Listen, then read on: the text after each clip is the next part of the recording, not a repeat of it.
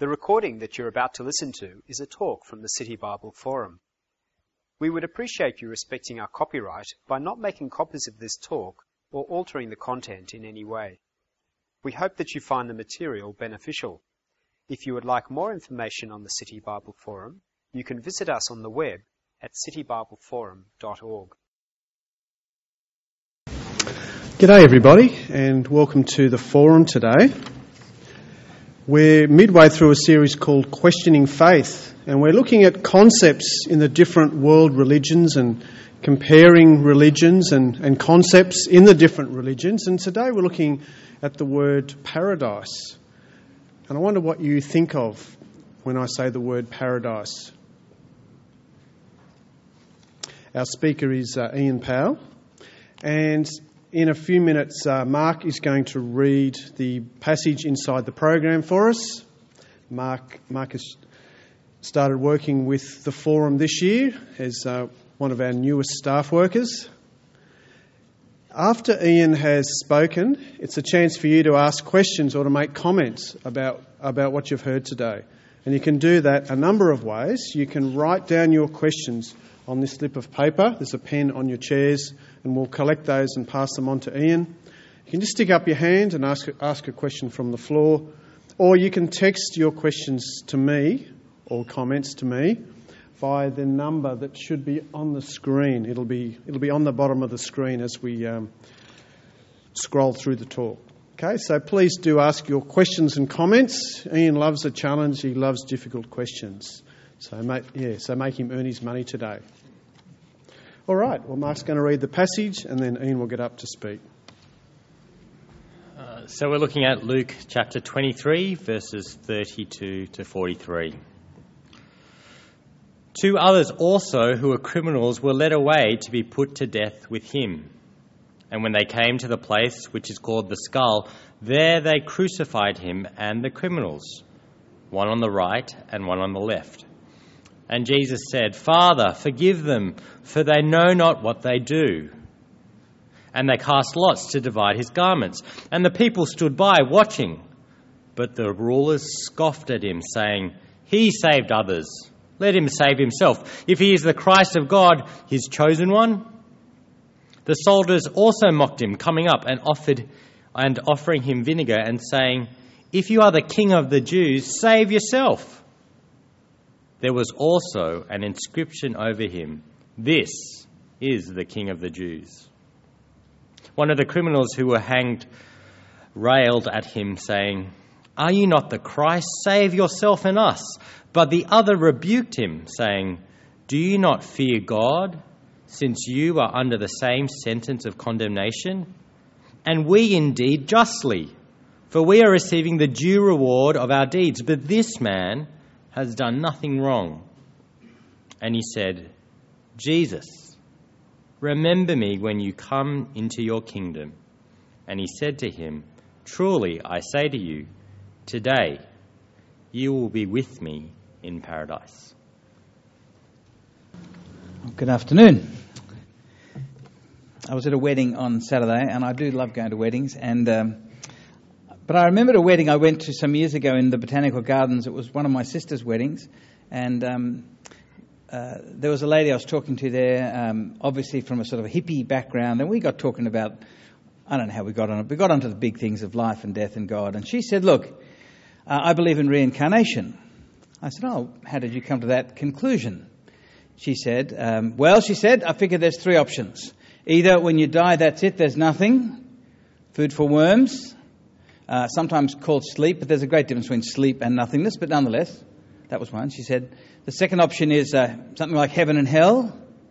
The third option is reincarnation. She said, the first one's unbearable to me. The second one's too serious, heaven and hell. So I went for reincarnation.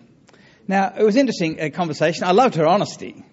Uh, but I think she's right. There are basically three sorts of options about what happens to us after death.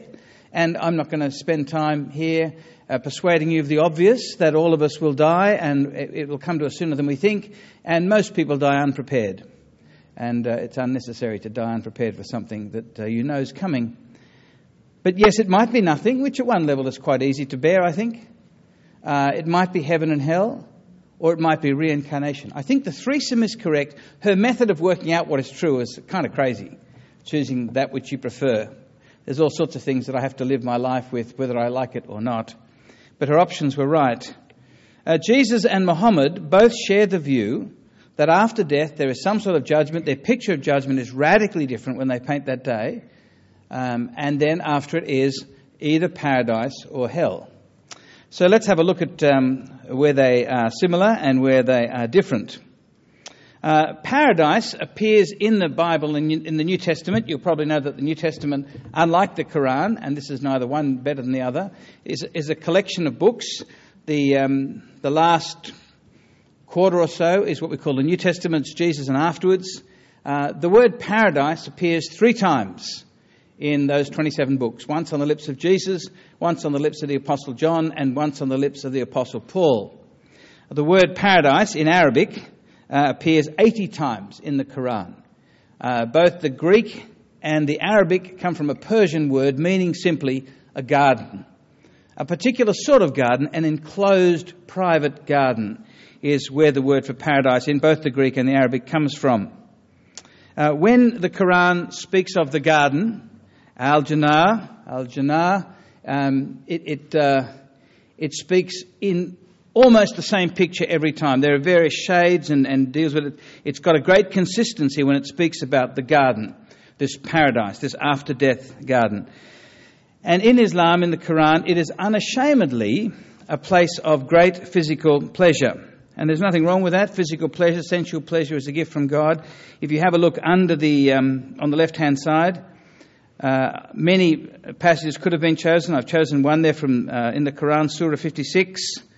Um, I've left out some things not because I didn't like them, but because of just for shortness of time. And there's a description. This is one of many descriptions like this, uh, with these reoccurring themes of what's there in the garden in paradise in the Quran. In the gardens of delight, people are on lined couches. Um, they await, they await on them immortal youths. These kids are spoken of sometimes as with, with enduring freshness the, they, whatever fruit they prefer, the flesh of fowls that they desire. There are fair ones with wide and lovely eyes, like unto hidden pearls. There is a reward for what they used to do. Amidst the spreading shade and the waters gushing and the fruit in plenty, neither out of reach nor yet forbidden, and raised couches, and he made them their virgins, lovers, and friends. And you have this constant picture in the Quran, in various uh, of the surah, and then in many of the hadiths of the Prophet Muhammad uh, they're the sayings of the prophet gathered in, in great collections. This same picture of rivers, one of the great, uh, well known, often quoted passages rivers of uh, water, rivers of milk, rivers of wine, rivers of honey. A place of abundance. And the way that some Muslim scholars speak of it is this, and this is, I think, quite a, seems to be quite accurate to the spirit and teaching of the Quran, that as life is to an, as, as, as traveling in a desert is to an oasis, so is life to paradise.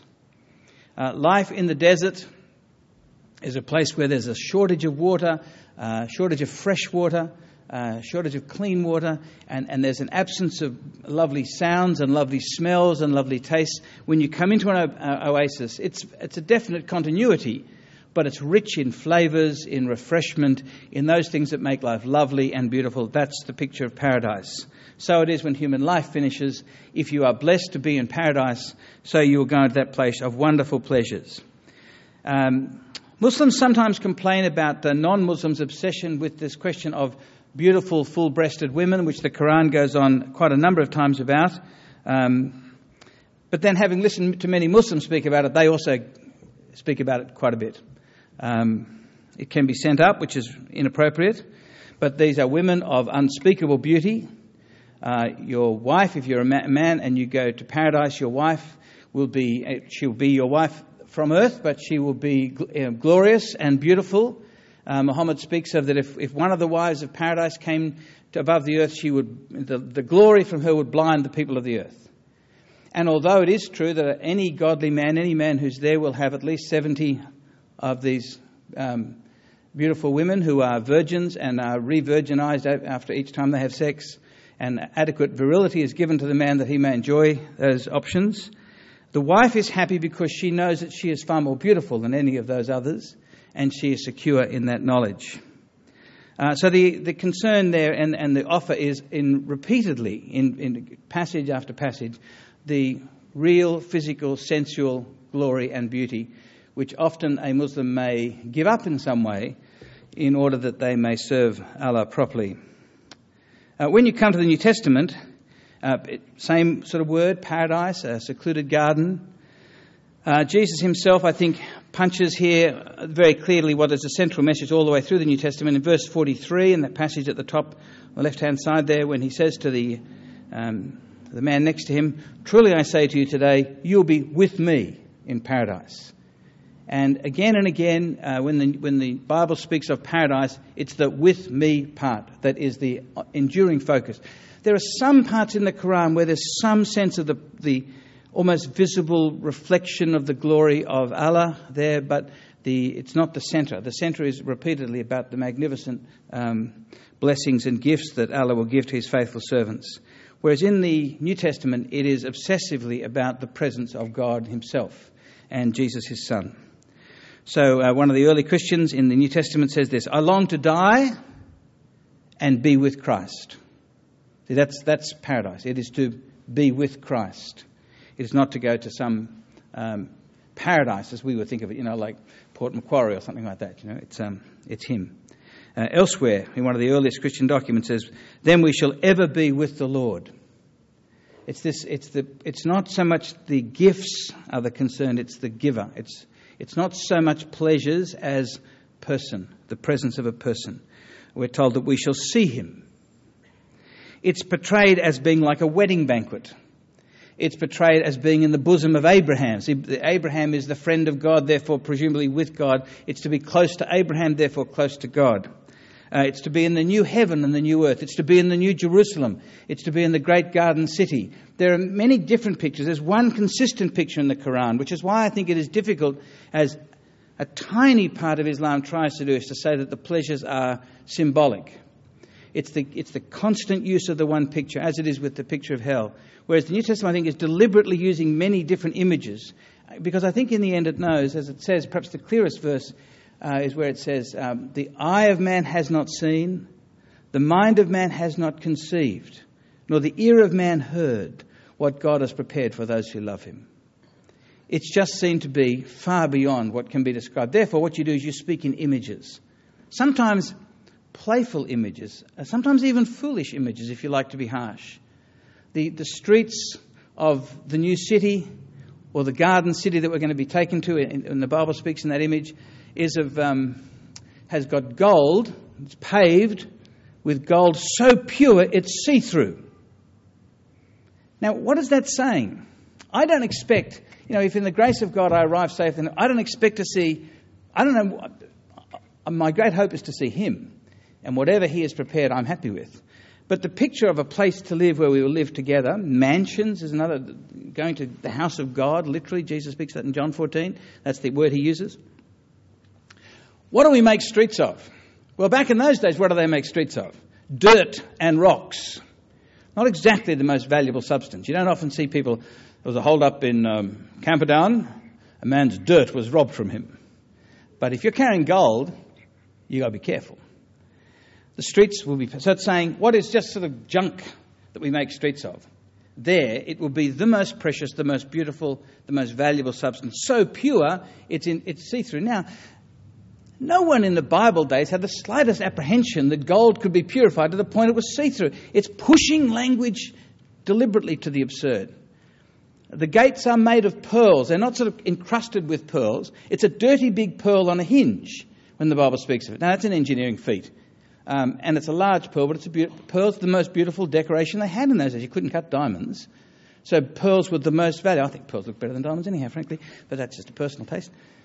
Um, but the city's got great big gates, but the gates are never closed. Why on earth have you got gates that are never closed? It's just because gates are what makes cities safe. It's just a, it's playing with images all the time. Let me read you perhaps what is one of the clearest parts, second last chapter in the Bible, Revelation 21. I heard a loud voice from the throne saying, Now the dwelling, the dwelling of God is with people, and he will live with them they will be his people, and God himself will be with them. and he will be their God. He will wipe every tear from their eyes. There will be no more death, or mourning, or crying, or pain. The old order of things has passed. He who was seated on the throne said, Behold, I make all things new. So the difference here is not so much the gifts of pleasurable things, all of which are good in themselves, that's fine. But it's, it's the presence of God Himself. He is the treasure and the pleasure of heaven. At His right hand, we're told in the Old Testament, are pleasures forevermore, but it's Him that we're concerned about. So that's the definition of paradise. Both magnificent places to be welcomed into, but quite different in the way they're described, and consistently so. What is the alternative to paradise? Point two, much more briefly. The alternative in both the teaching of Jesus and then Muhammad 600 years after him is hell. Although, again, the essence of hell in the teaching of Jesus is to be sent from his presence, it is to be excluded from the presence of the Lord. Or you hear Jesus say, Depart from me, I never knew you. Yes, there is the image of lake, a lake of fire, but that's fairly simply put. When you come to the Quran, the image of fire is spelt out, levels of hell are spent out, different tortures of hell are. What I think what lots of people think the Bible says, which is actually what medieval monks said, is what you do find in the Quran. And it's the one consistent picture of it. You will have skin that will be burnt in the fires of hell to the point it becomes so black and useless, Allah will Himself replace the skin so the torture can continue. And when that skin is burnt off, He will replace the skin again. You will drink uh, boiling water, but you will be unable to swallow it. In your pain, you will cry out for relief. One of the 19 demons who runs hell will give you molten metal to swallow. Uh, your head will be bashed with, an eye, with a club which has iron spikes. It, it's quite explicit and it's the one picture. So again, it becomes difficult, and Muslims on the whole have not taken it spiritually. They've taken it in a fairly concrete way. That is the alternative, uh, that if you're not in paradise, the alternative is not neutral, but grim. I guess more importantly, in a sense, is what does the Quran say and what does Jesus say about entrance into Jannah or paradise, into the garden? Uh, here the differences are quite clear. Let me, um, I do have some other texts, but they, they say the same thing as the one that's on your sheet. If you have a look, just at the first verse from the Quran under there, I've chosen these as carefully as I could to be as fair as I can. You shall not bear false witness against your neighbour, God says, so I've tried very hard not to do that. This seems to be a representative text of many in the Quran from Surah 4 And whoever does good deeds, whether male or female, and is a believer, shall enter the garden, and they shall not be dealt with. That's okay, I'll, I'll leave it. We had some other verses there, but it'll just confuse things. We want to get to the question time. Uh, thanks, Craig. Um, whoever does good deeds, whether male or female, and is a believer, these shall enter the garden, and they shall not be dealt with a jot unjustly. So you see what it is? It's, it's those who do good deeds. The believing here, it's, it's important to understand what the Quran means by, and what Islamic scholars say it means by believing. It is, it is um, in, in Greek, in the language of the Testament, there's, there's different constructions that make it clear what sort. We have different ways to talk about believing. So um, I believe that our premier got in trouble over a bottle of Grange. Um, that is not what the Bible means when it talks about believing in God. That's the sort of belief that the devil has, according to James 2.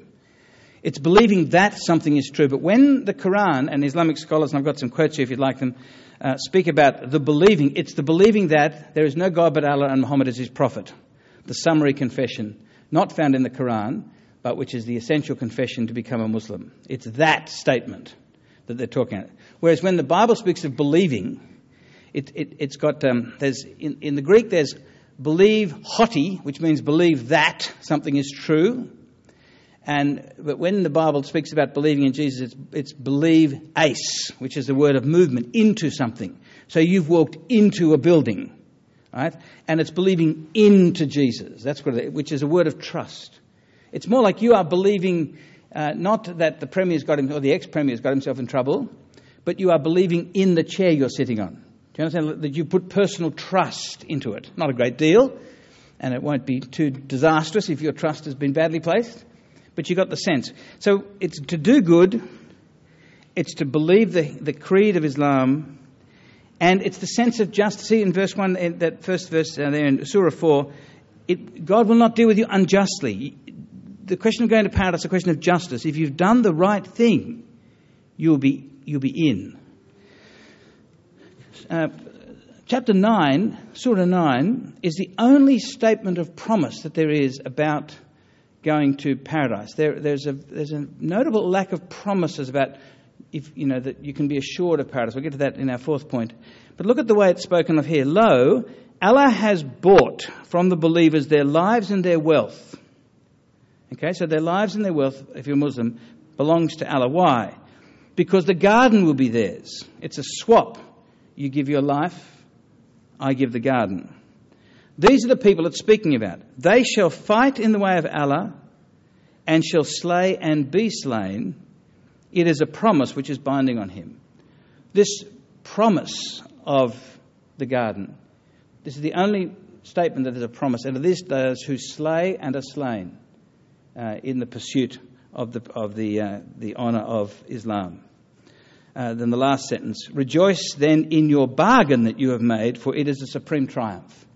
And it's quite clearly a, it, it, it's a reward for work done. And I don't, I don't think I'm, um, I'm trying not in any way to be, I think that's the way it's spoken of. You make the Islamic confession, you do good, you will not be unjust, you will receive. The only people who are promised access to the garden are those who have swapped their life and wealth for the garden, and they are those who slay and are slain um, in the pursuit of the ways of God. This is in contrast to uh, what we see in the story that you just heard read uh, from Luke 23. Verse 43 Jesus said to the man, Truly I say to you, today you'll be with me in paradise. So we see who is this man who gets this promise to be with Jesus in paradise on that very day? So unless Jesus is lying, this man has been in paradise for roughly 2,000 years. Um, who is he? What sort of man gets a promise from the mouth of Jesus he'll be in paradise? We'll go back to verse 39. One of the criminals who was hanging there. Uh, this man has got not a very impressive CV when he gets to the gate, as it were. What, did, what was your occupation? Criminal. Up to the, near the very end. Um, there's been this constant mocking of Jesus. You saved others, you can't save yourself. You saved others, you can't save yourself. If you're so powerful, save yourself because Jesus says he comes to seek and to save, but it looks as if he's too weak to save himself. And you probably know the irony here is that what Jesus is doing is dying so that he can save. He's made a choice not to save himself, not to preserve himself, but to, to die to save us. In that context, they mock him at the point they should be worshipping. One of the criminals has mocked Jesus. The other criminal has seen something in Jesus. It's a miracle that he's seen anything in that madness. He confesses in verse 41 that he deserves to die, so there's an awareness of his sin. And then in verse 42, there's a desperate prayer.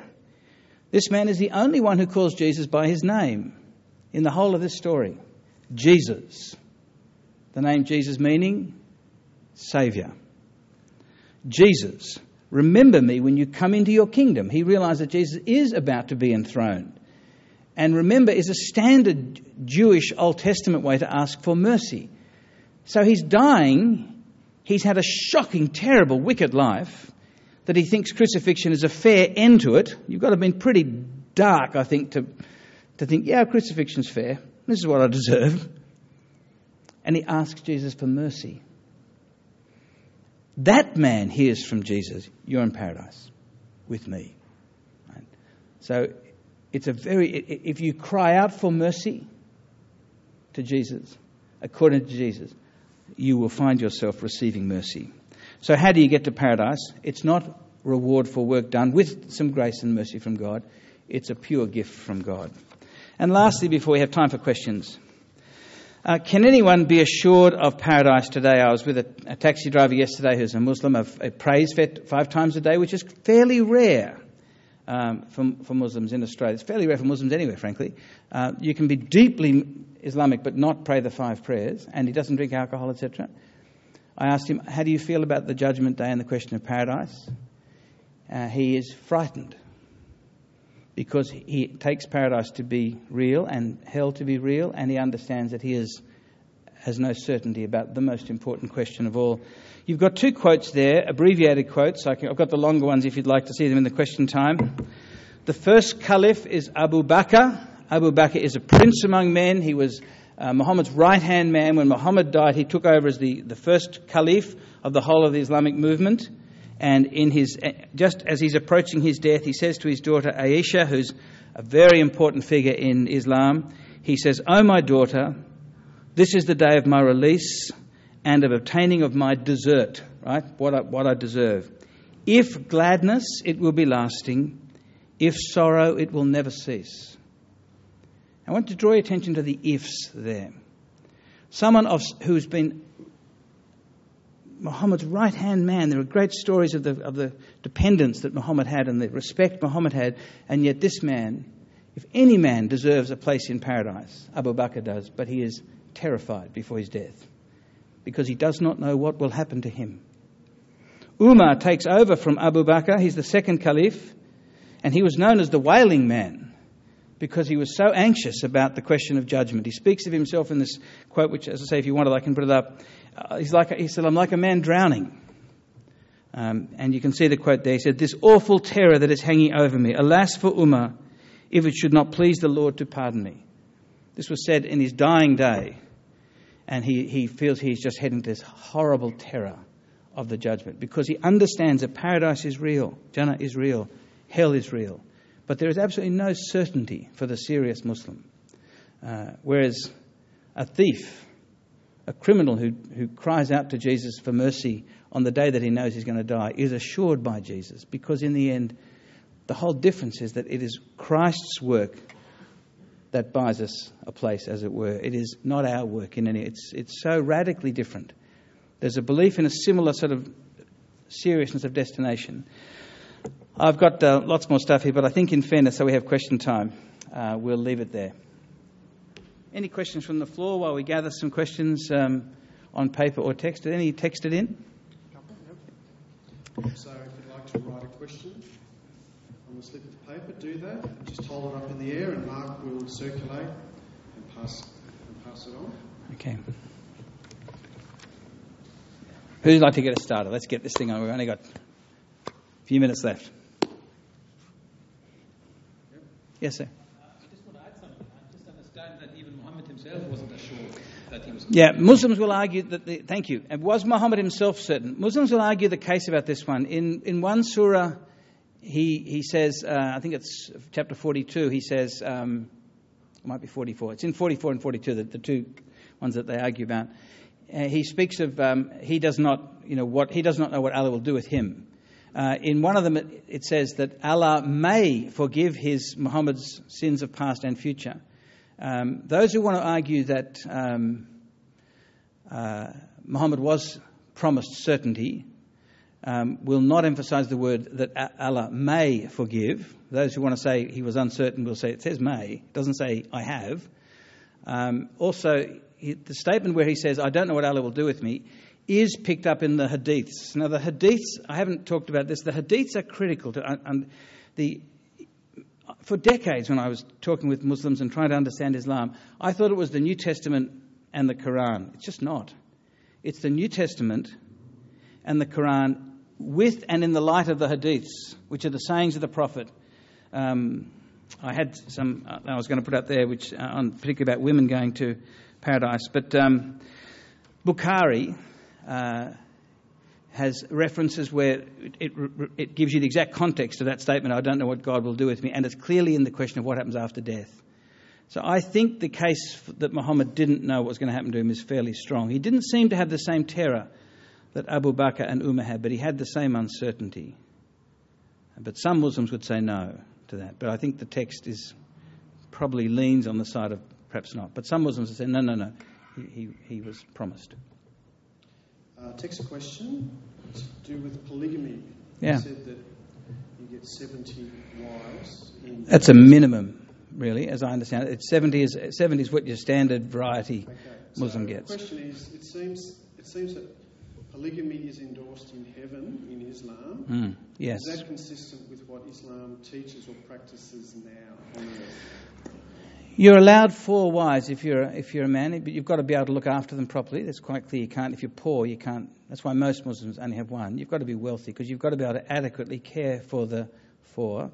Muhammad was given special dispensation. I think he had eleven, uh, but you can also have concubines, as Muhammad had. Um, and um, in heaven, you will have your wife or wives who will be magnificently glorious and, and they will be content in their beauty and they'll be content with you. But you will have um, 70 or many more uh, of these beautiful, and they're, I mean, you know, they're, they're described um, virgins, um, and you will, according to the hadiths, if you're a man, you'll be given the, the virility of a hundred men, so that you, there's not much point in having all these sexually available women if that's what you're on about, if you don't have the capacity to enjoy them. So there, there is, there is um, polytheism in heaven, without a doubt, in the, in the teaching of the Quran. Uh, question of the Bible. Can you confirm if the Bible speaks of degrees of hell based on, on, on how one has lived their life? There is one verse, I think, in the teaching of Jesus where you could perhaps think possibly maybe, where Jesus talks about the servant who knows his master's will as against the servant who doesn't, and the punishment, but it's never ever developed. Whereas in the Quran, it's thoroughly well developed, uh, and in as as it is in Dante's um, work, etc. But not in the Bible. It's basically there's there's heaven and there's hell. There may be levels of reward in heaven. It's just never spelled out. The main thing it's saying you're either with Christ or apart from Christ. That will be paradise, and that will be hell. But no, I don't think the Bible gives us any grounds for speculation in that area. You don't need to speculate with the Quran, it's spelled out. Just, just a reminder of, of the four areas that uh, Ian spoke of today. Uh, the, he talked about what paradise is in the two faiths. He talked about hell. He talked about how does a person get into paradise in the two faiths, and also he talked talked about can you be sure? Mm. How can you be sure of getting in? Does anybody have, have any questions or comments about those topics? Good. Well, got, i can give all the stuff I left out. Well, not all the stuff, but you know. Any any other questions that you may have heard, things you might have puzzled? Hang on, Scott. From the perspective of a woman, it doesn't sound like uh, heaven will be completely enjoyable. How would you respond? Well, um, from the Islamic point of view, they will be. They will be. It will be paradise for them as well. Um, but I'm not sure what happens to a woman who's unmarried. I, I was. I've just got to be. I couldn't get clarity on what happens there. I think that they will be happy with that situation. I don't actually where all the women come from. Um, you know, all the all the um, uh, houris is the word that they've given. All these sort of not your wives, but other um, virgins who will be yours. Um, but we are assured. Uh, Muslim scholars are quite clear that, that women will be happy but they find their happiness uh, in the love of their one husband, who will be a better man than he was on earth. He will, like women are made more beautiful, men are made more perfect, um, and they will be satisfied. So it will be a paradise for women. It's just normally, if not always, described in terms of the um, the perspective from men's perspective. I think that I think that's fair to say that that's the way it's talked of. Um, Okay, well, um, let me finish on the question of certainty. Yeah, sorry. Um, so there's presence of God in heaven, yes, biblical heaven. What about the presence of Allah in paradise? Yeah, look, and here I've got to say, I, I'm, I'm not, I, I really worked hard to find this out, but it was just not clear because classically in Islamic, in Islam, in classical Islam, almost ordinary Quranic, you don't know Allah. He's too great to know. That's one of the reasons why Sunni and Shia Muslims are suspicious of Sufis, because they seek to know God. They're, they're the mystics, the dervishes. Uh, it's the most attractive form of Islam for most Westerners. And I think its history is um, forcibly converted Christians, but that's a historical speculation. Because it's got, it's got much more of a Christian flavour in, um, in its teaching. You don't know Allah, you know His will. So Islam, then Islam does not mean peace, it means submission. Um, it's just a lie. It's either a lie or ignorant when people say to you Islam means peace. It doesn't. It's got the same root, the same three consonants of, of but, but anyone who knows Arabic and language knows that doesn't mean because that those those three letters that form the root of it can mean a snake bite, can mean tanning of leather. Uh, it's, it's got those three, or it can mean peace, or it can mean submission. So that that it's in terms of the simple consonants is related, which is like saying, you know, um, uh, there's all sorts of words in English that have got similar vowels but mean very different things. Islam means submission. So there does seem to be one or two things where Muslims speak about some sense of the presence of Allah, in, but it's not, it's not being with Him.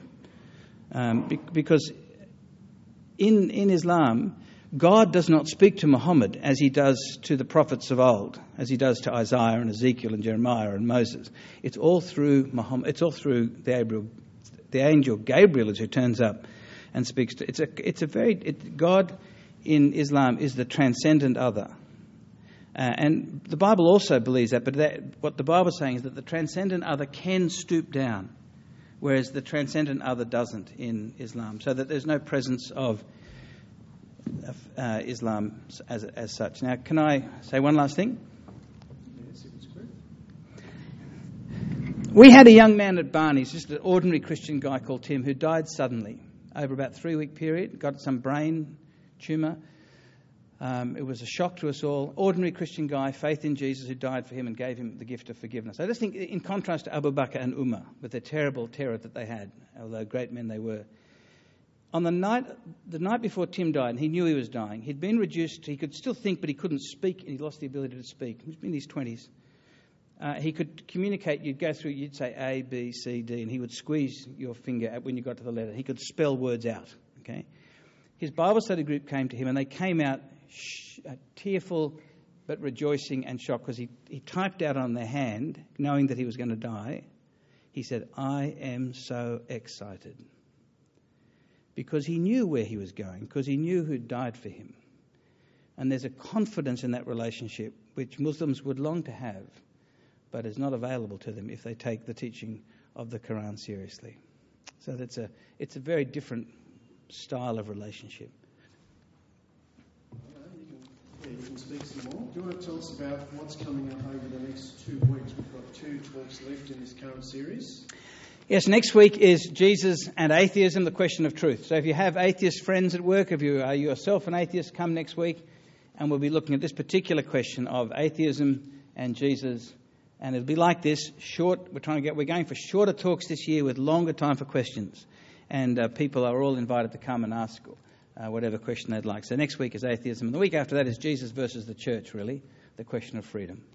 And just one more thing, and in the month of May, you'll see the postcards on the uh, on your chairs there. The Australian Dream, looking at different facets of the great Australian dream.